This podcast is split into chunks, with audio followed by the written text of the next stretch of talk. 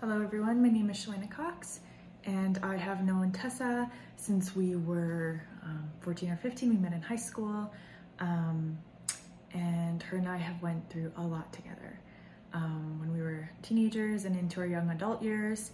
Um, and then we took some time where we weren't in each other's lives for many years, and just in the last few years we've kind of reconnected, and um, it's just neat to see um, where we've both come from and where we are. Uh, she, we both got married and had kids, and it's just been neat to really reconnect with her and challenge each other. And um, so yeah, this morning Tessa was talking about forgiveness, forgiving your spouse. And such an important topic, because it is hard to forgive the person closest to us. Um, and I just wanted to share our testimony on God's redemption and forgiveness in our marriage. And I am going to be very vulnerable. Um, I am an open book. Um, I just love sharing on what Christ did in our lives. I have come from many addictions and a lot of self-destructive behavioral patterns. Um, so I just get really excited to share my journey with Jesus and what he's done in and through our marriage. Um, and I can share our testimony without shame or condemnation, because in the Bible, in Romans one eight, it says, um, therefore, there is now no condemnation for those who belong to Christ Jesus. What a beautiful verse. Um, so it's a, I'm just going to jump right into it. Uh, so Just a little bit about myself. I grew up in a Christian family. I accepted Christ into my heart when I was seven, and I always knew I longed to live for Jesus, and I loved him very much. But of course, um, families are always messy, and my parents had their issues. And when we moved to Yorkton, um, I was just fresh going into grade nine. Um, I'd moved away from all my friends. Um, I was in a very vulnerable state, very depressed.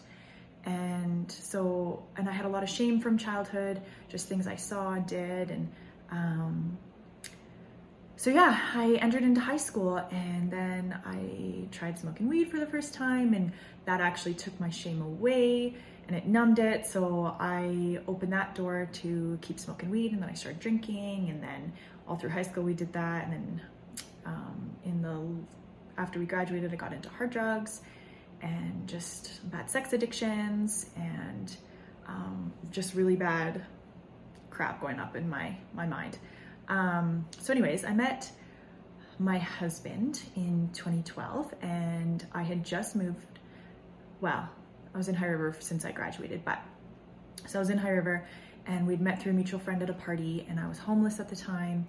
And Colton, he was super kind to me. Um, I was not used to that. I just come from a really terrible relationship, and he, um, it scared me how kind he was to me, because I was used to being used as a doormat and just kind of an object for men. Um, so when we started dating, we partied a lot. And then the summer of the flood, so twenty thirteen, High River had a really big flood. I'm sure most of you heard about that. If not, that's fine.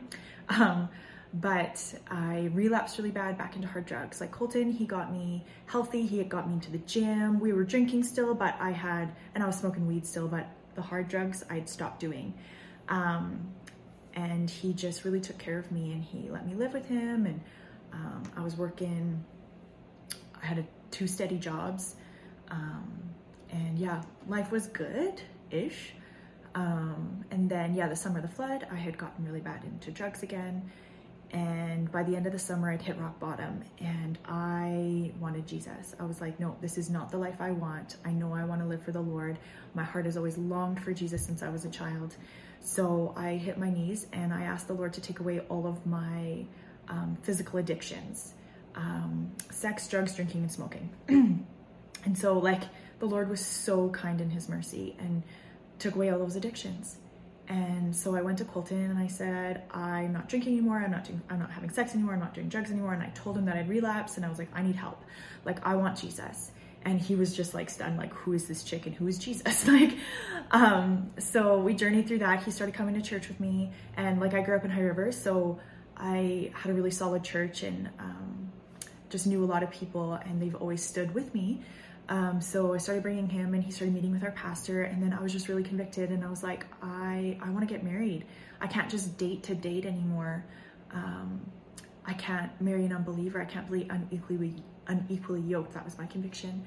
And so I had broken up with Colton, and through that he kept searching and seeking like who this Jesus was, and he believed and he became a believer. Our pastor led him to Christ, and it was really beautiful. And a lot of people will say, oh, he just came to Christ for you, but no, it was actually a genuine conversion, and it was really beautiful.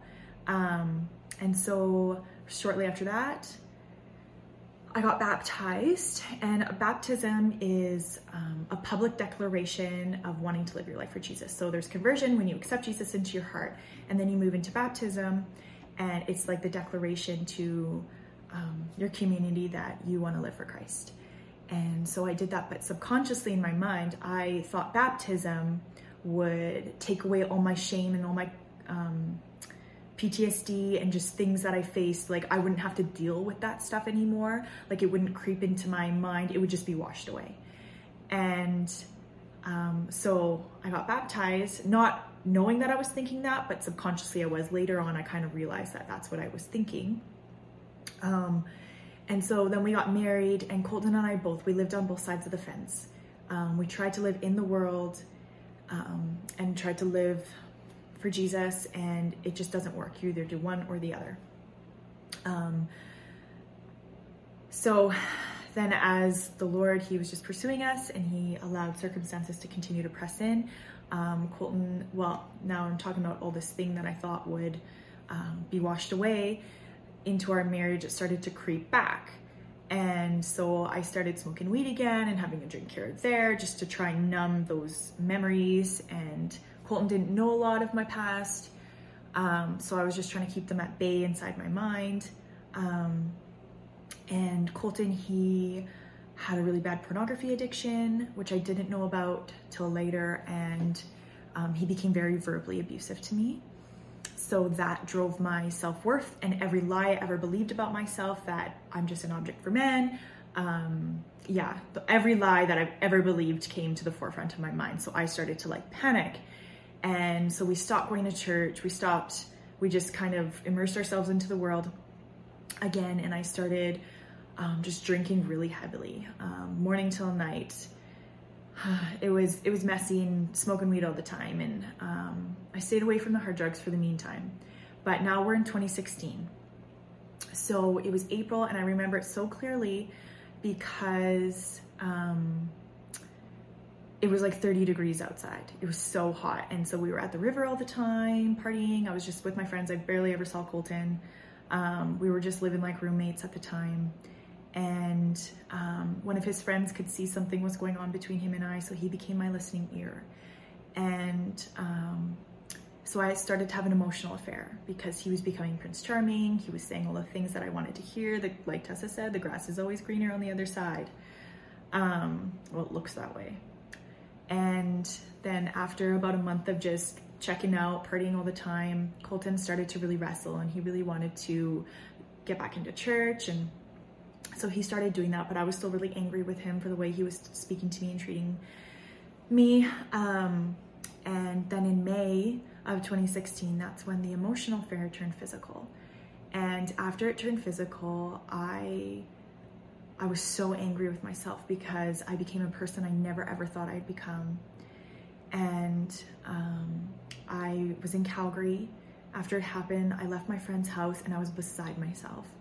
I was walking down the Calgary street by myself, like just in torment of like, oh my goodness, what have I done? And um, I remember like basically taking the devil's hand and saying, okay, I accept the darkness. Like I'm walking, I can never tell anybody about this. Um, I can't, I can't face a single person. I'm just going to leave Colton and start a new life. So um, shortly after that, I wrote Colton a letter, and I basically blamed our whole marriage on him, and I left him. And in that moment, Colton, he hit his knees and just began crying out to the Lord. And he told me that in that moment, it was so amazing. Like Christ just was there with him, and he showed him in like flashcard mode of like our whole marriage and the way Colton treated me, his pornography addiction, um, the man he was. And Colton just laid it all down, and he said, change me, Lord. And Colton like the Lord took his heart out and gave him a new heart, took away his addictions. Like the Lord's mercy was so gracious on him. And so then Colton calls me after that, and he like, this is what happened. This is what the Lord did.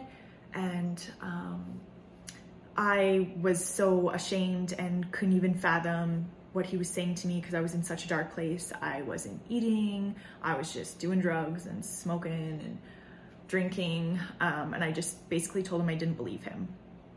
And after that, like Colton went to our pastor and everybody in our church, and everybody was praying for me.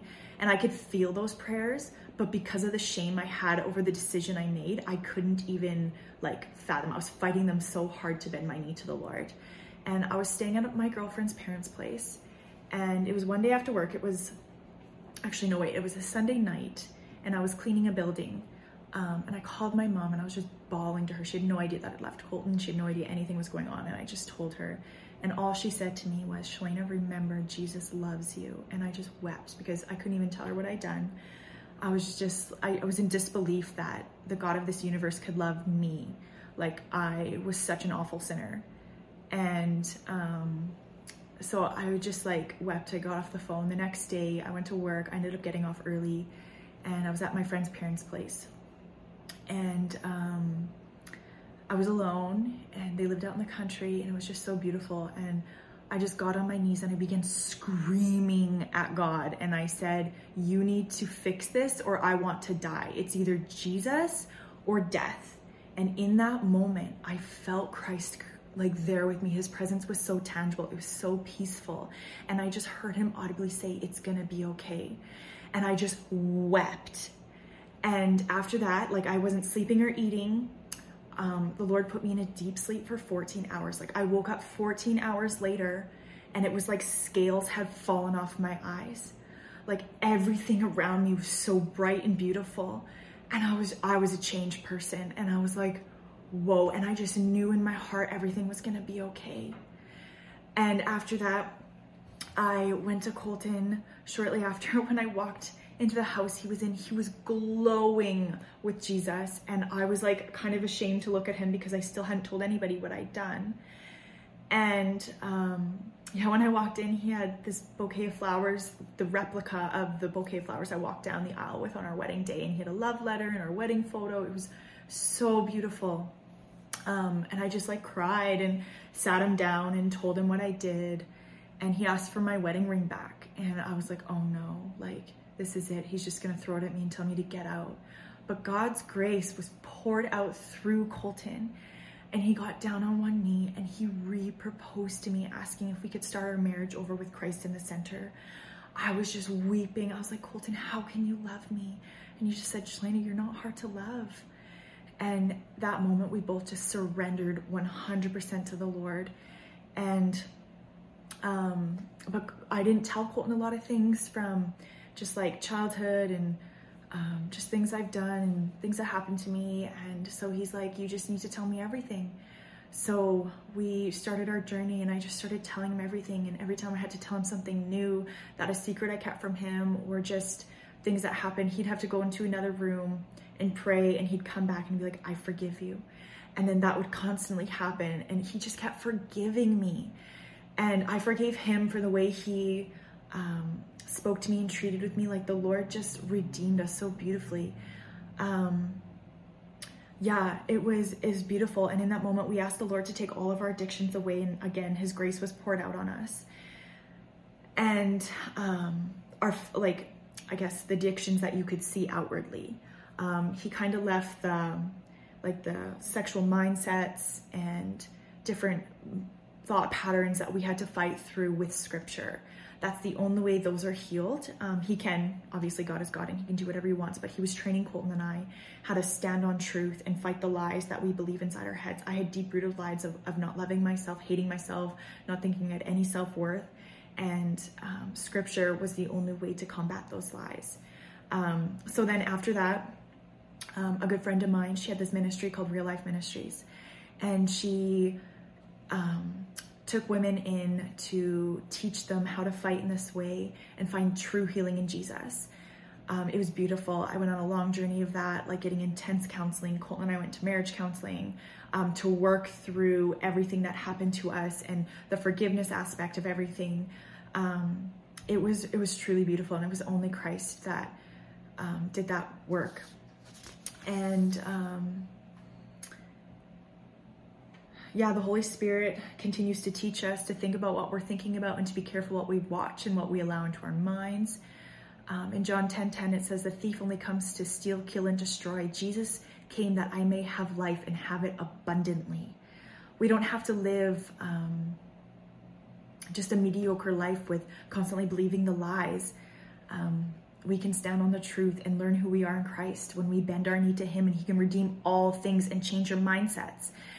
Um, he's so kind. God, He sent His Son to earth to live a life of Um, to know what it's like to be rejected, to know what it's like to be spit on. And then He went and He was completely whipped and abused and um, hung on a cross. Like, if if you guys need to see this, to watch The Passion of the Christ from Mel Gibson. That is such a good movie, and it shows you, like, it, it doesn't even show the in-depth of what happened to Christ, but it is, whoa, it's pretty crazy. Um, um, that He would do that for us so that we have forgiveness in Christ, and He was hung on the cross, and then three days later, He was raised to new life. And when we bend our knee, it's like we go down um, into the grave with Him, and we're raised up to new life. We're a brand new person. He gives us a new heart when we accept Christ into our hearts. Like, it's so beautiful that the God of this universe would care so much about us to send His one and only Son to die a sacrificial death for us. Like, the difference about Christianity is that um, every other religion out there is all about works. You have to work your way into heaven, where Christ came to die for us, that it's not about works, it's about faith in Jesus is how we're in heaven. And no, we don't just accept Christ and live how we please. That means Jesus came for nothing. It, he came so that we may have life abundantly in Him. Um... Yeah, so I get really passionate about Jesus. Like, it's just such exciting, amazing news. They call it the good news, but it's like the most exciting news in the world. um, it's now been over six years since Colton and I bent our knee to the Lord. Um, we found complete freedom in Christ. Yeah, it's it's been an amazing, amazing journey. Um, just because we've done that doesn't mean that life is all roses and hard. No, in the Bible it says that when we follow Christ, trials will come, but it drives us deeper into the heart of Christ. Colton, every time we hit a new trial, he grabs my hand and he says, "We welcome this trial because it will dive us deeper into Christ's heart." We have faced miscarriages, we have faced death, we have faced marital issues, but now instead of running to the world and running to um, substances, we run to Jesus. And He um, continues to walk us through everything we face. And it's been a most incredible journey, like the forgiveness of Um, yeah, constantly like being humble before each other and submitting to one another, and yeah, just allowing Christ to work through us. But you have to be humble enough. Pride gets in the way, and especially if your spouse comes to you and says, "You hurt me in this way," our pride, as Tessa calls it, ego, gets in the way, and we get defensive. We need to lay our defenses down and say, "Okay, Lord, Colton sees this in me. I don't see it in me. Change me," or um, yeah. Change me, God. And there's been many circumstances where I actually pray, "Lord, change Colton or change my heart in the way I see the circumstances," because we all see things through different lenses. And sometimes if Colton says something in some way, I, um, I, yeah, hear it differently and it hurts me, but then I'll go to him and be like, "Okay, the way you said it hurt me." And he'd be like, "Oh, I didn't mean it like that at all." And he'll say it in a different way. I'm like, "Oh, okay." Like, we just have to get really humble with one another and stop building up or sweeping under the carpet and then one day allowing everything to explode. Um, it's daily submission to one another and walking in forgiveness and humility. Um, Yeah, in Second Corinthians five seventeen, it says, "Therefore, if anyone is in Christ, he is a new creation. The old has passed away. Behold, the new has come." I just love that verse. That goes back to what I was saying when um, when I was sharing the gospel there. Um, when we accept Christ into our heart, we are a brand new creation. And it does take work. Um, but I know we would just wish the Lord would just take everything away and we wouldn't have to deal with stuff. But then we don't see our need for Christ. Um in Galatians two twenty, it says, my old self has been crucified with Christ. I no longer live, but Christ lives in me. So I, so in this earthly body, by trusting in the Son of God, who loved and gave himself for me. Galatians five twenty-four, those who belong to Christ Jesus have nailed their passions and desires of their sinful nature to the cross and crucified them there. And as we walk this journey with the Lord and we go through deep waters, in Isaiah forty-three two, it says, when we go through deep waters, I will be with you. When you go through rivers of difficulty, you will not drown. When you walk through the fire of oppression, you will not be burned up. The flames will not consume you. And in Joshua one nine, for I, the Lord your God, will go wherever you go. These are such beautiful promises of the Lord that no matter what we face, no matter what we go through, um, he is with us. And if you're facing unforgiveness in your marriage or within yourself, I know Tessa would love to chat, or I would love to chat. Um, I have lots of um, cards that I could send out in a picture form of just scripture verses to help combat the lies that you believe about yourself.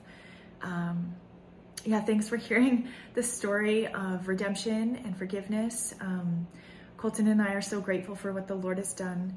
And I just pray, I'm praying for you all. Um, thanks, Tessa, for letting me share. Um, yeah, have a great, have a great day, everyone.